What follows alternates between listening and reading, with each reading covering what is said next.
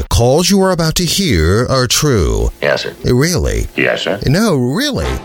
It's Whidbey Island 911. Here's Brad and John. All right, son, the party's over. Let's have that grenade. All right, we look back at some of our favorite Whidbey Island 911 calls this year. Let's go with uh, June 1st, Thursday, June 29th, 7:21 p.m. Midway Boulevard Business. 911 caller says, "There's a guy working the register over here with pants that are hanging very low. It looks suspicious."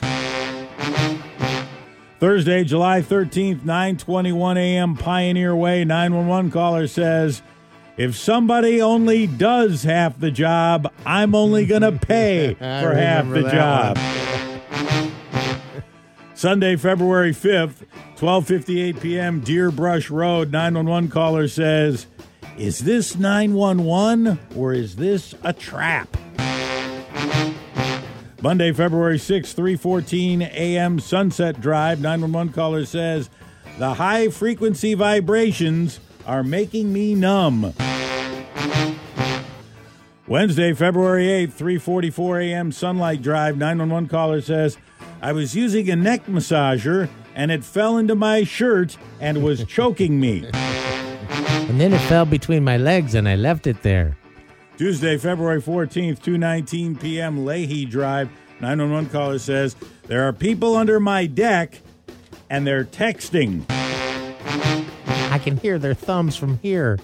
Saturday, June 17th, 6:32 p.m. Walmart.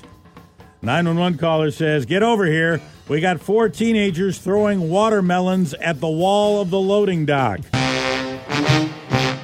Wednesday, May 31st, 8:52 a.m. Regatta Drive. 911 caller says, "Some guy is throwing knives at a telephone pole." Tuesday, June 6, 10:18 a.m. undisclosed location.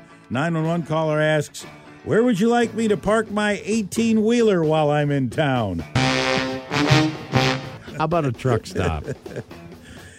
And finally, Tuesday, July 18th, 3:08 p.m., Barrington Drive 911 caller says, "The woman I've been seeing has a number of arrest warrants and has been sending me strange messages.